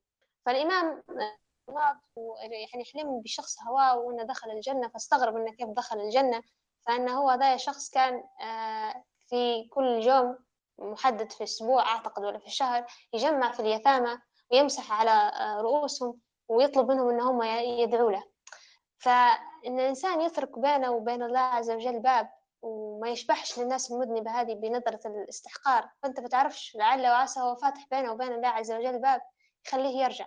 أيضا في قصة لأحد الصحابة ما عشنا نتذكر اسمه ولكن كان مسرف في شرب الخمر حتى هو وكان يعاقب أكثر من مرة. كان في غزوة إحدى الغزوات كان قائدها سيدنا سعد بن وقاص وتعب فيها هنا وكان يقود من ال... يقود في المعركة من فوق الجبل وهو يعني آه، نايم على بطنه. فمنعوا آه، سيدنا سعد منع هذا الصحابي من إنه هو يقاتل لأنه كان يشرب في وقت ال... في فربطوه في سارية الخيمة بتاع سعد سيدنا سعد بن أبي وقاص فهو كان يعني عنده حمية هلبة ويبي يقاتل ويسمع في السيوف برا والحرب قائمة؟ فهو لأنه عنده حب الجهاد وحب الله عز وجل كبير هلبة في قلبه ومجل لله عز وجل. فطلب من زوجة سيدنا أبي وقاص إن هي تفكه وهو وعدها إن هو حي... حيرجع مرة ثانية ويربط روحه لو هو تو... لو هو قعد عايش. ولو توفى فربي يتقبله برحمته. فهي وجعها حالة. ففتحت له القيد وخلاته فهو خذا حصان سيدنا سعد ومشى قاتل به فسيدنا سعد يشبح في في حد خش للمعركة ويقاتل بقوة رهيبة ومستغرب سيدنا سعد. هذا الحصان حصاني والقتال هذا نعرف أنه هو قتال ذلك الصحابي لكن ذاك الصحابي مربوط كيف؟ فبعد ما انتهت المعركة ما, ما توفاش الصحابي هذا رجع مرة ثانية وقيد نفسه. فبعدين زوجة سيدنا قصة لسيدنا أبي وقاص وعرف والصحابي هذا كان در يعني زي ما نقولوا تاب توبة من هذاك اليوم إن أنا يا ربي بما إنك نجيتني من هذا فما نرجعش مرة ثانية للشرب وفعلا ما عاش رجع وتوفى وحسن يعني وفاته وما عاش رجع لهذا الذنب ففكرة إن الإنسان أحيانا يجعل يخلي باب وإن إحنا نحترم كل شخص لعل وعسى تارك بينه وبين الله باب. بالعكس إحنا يعني لما نشوف حد مدار معصية ظاهرة لكن في نشوفه انه هو مداير حاجة حسنة في نفس الوقت نشجعه على الحسنة اللي هو مدايرها ونجله أكثر حب الله في قلبه باش يكون مصدر لتوبته. آسفة على طالة بس حبيت نشارككم بالأشياء هذه اللي خطرت في بالي. نفتح توا الباب آه، لصفاء. تفضلي صفاء مايك معك. السلام عليكم ورحمة الله. آه، بارك الله فيك هاجر أثرتي نقطة. اللي هي كشف الستر وأعوذ بالله من هذا الفعل. آه، آه، تو حديثا في هيك آه، جاء قدامي أكثر من فيديو إن في ناس ما نعرفش هما مش مشهورين لأني أول مرة نشوف للأمانة في قصة هذه المرأة اللي قتلت بنغازي وكذا وكيف يعني هتك سترها وكذا. فسبحان الله إحنا وصلنا لزمن إن كشف الستر بدا شيء هين وهو عند الله عظيم. وعندنا حديث للرسول صلى الله عليه وسلم تنهي على كشف الستر وإن إحنا ما نعينوش عليهم الشيطان. ونحس فيه إنه مش مثلا حتى شفت بعض الدعاء إنه يقولوا شيء هو المفروض نحاربه قصدي يعني أميت الباطل بالسكوت عنه. يعني لو أنا بنجيب نشوف إن الهرج والمرج أكثر آه، شيء يخوف من يعني نكشف ستر مرأة أو نكشف ستر رجل أو يعني فهمتيني؟ يعني ربي عالم عالم بيهم عالم آه، خلواتنا عالم ذنوبنا الصغيرة والكبيرة وربي غفور رحيم. أنا ما نقصدش إن نستهين بالأفعال لكن بنفس الشيء إن إحنا ما نعينوش الشيطان عليهم ونزيدوا إن مثلا أهو هي باهياهم كشفت في النهاية. حتستمر في الفعل إن الناس خلاص عرفتها مثلا بدل لا تجي داعية في الخفاء وتاخذ بيدها وتنصحها وكذلك الشباب. فالشيء هو نشوف فيه صراحة كأنه وصلنا لآخر الزمن يعني بجديات زمن فيه الألم وإنك أنت عايشة في زمن حتى كلمة الكلمة الكلمة آه، بدو يستكتروا فيها كلمة طيبة يستكتروا فيها إنك تقوليها بحق شخص أو تقولي آه، إن هذا الشيء غلط. فسبحان الله وإن شاء الله نكونوا من الناس اللي إن شاء الله ما نكونوش من الناس اللي قال فيهم الرسول صلى الله عليه وسلم إن نتكلموا في أمر العامة لكن بجديات شيء نحس فيه أنا كفطرتي هيك سجيت إن نحس فيه غلط إنك تجي وهذا الشيء مش إني أنا تكلمت عليه مثلا شفت أشخاص سبحان الله ربي فطرتهم باين سليمة آه، يتكلموا بسجيتهم إن الشيء هذا الصاير في ليبيا غلط وبينما دعاة مسمين يقول لك لا شيء هو بنحاربه ومش عارف شنو. كيف بتحاربه أنت؟ المفروض تميت الباطل بالسكوت عنه. أنت تتكلم في أمور تانية ممكن الإنسان مغيب عليها. ممكن بشيء بيئته فطرته الطفولية عايش طفولة صعبة البيئة متاعها مش مساعداته. بدل لا تنشر شيء إيجابي أعمال دعاء دروس تفتح لهم عيونهم على عالم تاني ممكن هم مش عارفينه ومش إحنا نساعدوهم لا ننشروا في الأشياء هي واللي حتى كان ما يعرفهاش يتعرف عليها. يعني سبحان الله ربي يسترنا دنيا ودين إن شاء الله. إن شاء الله ربي يعفو ويغفرنا ويرحمنا ويسترنا يا رب العالمين. ويحسن خواتمنا يا رب العالمين. بارك الله فيك يا صفاء. آه، لو في حد آخر عنده مشاركة أو حنكون وصلنا هنا إلى ختام هذه الجلسة المباركة. آه، حاجة أخيرة بس بنأكد على كلام صفاء بأن يعني هي أشارت النقطة هي بنزيد نأكد عليها من جانب ثاني. موضوع آه، يعني تتبع عورات الناس أو يعني التكلم عليهم أو فكرة يقول لك الفضيحة أو شخص أخطأ. لدرجة أنه أصبح في يعني من ثقافة ال social media الآن أو الثقافة يعني الموجودة الآن حاليا في الإعلام أن شخص لو أخطأ في مثلا كان عنده وجهة نظر معينة أو كان عنده زلة معينة صارت أو أي شيء أي, أي خطأ أي شيء يعتبر غير صائب. لو شخص فات في داره وانعرض على ال social media كل الناس تعتقد إن هذا خلاص هو أمر بيقعد طول عمره هكي الشخص هذا خطأ ويأخذ عليه نظرة سيئة طول العمر. وننسوا أن الإنسان بطبيعته إنسان يتعلم مع الوقت وأشياء تتصحح عنده وأشياء ممكن هو في الماضي دارها تاب عليها وربي يغفر له وممكن هو يعني خلاص هذيك المعرفة أنت اللي أنت كنت عندك الابديت القديم هذاك خلاص تغير. إحنا ما عادش الناس بطبيعتها ما تتبعش وما يكونش في, في نفسها إن هو الظن الحسن أن هذا راه ممكن تحسن هذا ممكن كذا. يقعدوا قاعدين يشدوا عليه في كذا. وأصبحت من الثقافة أيضا أن عملية أنه لو شخص يعني بيحطوه تحت المجهر يبدو يجيبوا له في تاريخه بالكامل. فيديوهات قديمة ويقصوا منها ويركبوا منها ويشوفوا شن قال شوفوا شن دار ويبدوا ينتقدوا فيه. والمشاهد العادي اللي ما عندهش تفكير ناقد أو مش عنده شوية وعي أو يعني الم... القيمة القرآنية اللي ربي قال عليها فتبينوا. وأيضا في رواية فتثبتوا. يعني كيف كيف يعني الانسان تصدق معلومات يعني تنشر بالشكل هذا وكذا؟ هنا المفروض أنا أشوف في من تعظيم الله عز وجل إن إحنا نستر لربي يسترهم ونكونوا ونتحلوا بصفات الله في الستر وفي في الغفر وفي كذا. فأنا مع مع النقطة اللي قلتها المفروض المشاكل والفضائح والأشياء المفروض لا تنشر. ولو إن شخص بنتكلم عليها بنتكلم على مشكلة أو ظاهرة اجتماعية أو فساد أخلاقي معين لكذا يتكلم عليه بشكل عمومي مثلا هيك بشكل مبهم. يعني زي ما ما باله اقوام يعني. إن باش الناس مثلا ما تقعش في الشيء هذا وما تديرش عليك ما نحدد شخص بعينه وننشر زي ما نقول إحنا الأخطاء بتاعه لعل يتوب نقعد ناخذ في الذنب يعني. والله أعلم هذا اللي حبيت اشاركه هو بارك الله فيكم بارك الله فيك عبد الرحمن فعلا يعني سواء الكلام اللي قلته صفي قالته صفاء أو قلت أنت فعلا يعني كلام مهم وقصة الفضح هذه حاجة يعني سيئة جدا. يعني حتى لما يخ... في في الإسلام آه، إقامة الحد على بعض المرتكبي الذنوب الكبيرة لما تشوف القوانين وتشوف والأشياء اللي باش أنت تقوم بها الحد تلقيها أصلا أشياء صعبة جدا مش هي توصلها بكل سهولة. لأن من من من كثر ما الأمر صعب إنه هو جلل فتلقى أن الله عز وجل حط شروط صعبة بأنه يفضح بها الشخص إلا لو هو تقدم وجاء واعترف بالذنب وحب أنه آه، يتم آه، يعني يكفر عن هذا الذنب ويحاسب عليه. بارك الله فيكم على حسن استماعكم لهذه الجلسة اليوم. وصلنا إلى ختامها. حابة بس نذكر أن لو حد مازال حاب أنه هو يكون من قراء النادي فهذه المساحة مازال مفتوحة لكم. فقط عليكم التواصل معنا وإن شاء الله آه، نكونوا نستقبلكم في فريق القراء. نختم الآن بكفارة المجلس. سبحانك اللهم وبحمدك. أشهد أن لا إله إلا أنت.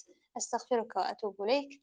بسم الله الرحمن الرحيم. والعصر. إن الإنسان لفي خسر إلا الذين آمنوا وعملوا الصالحات وتواصوا بالحق وتواصوا بالصبر. والسلام عليكم ورحمة الله وبركاته.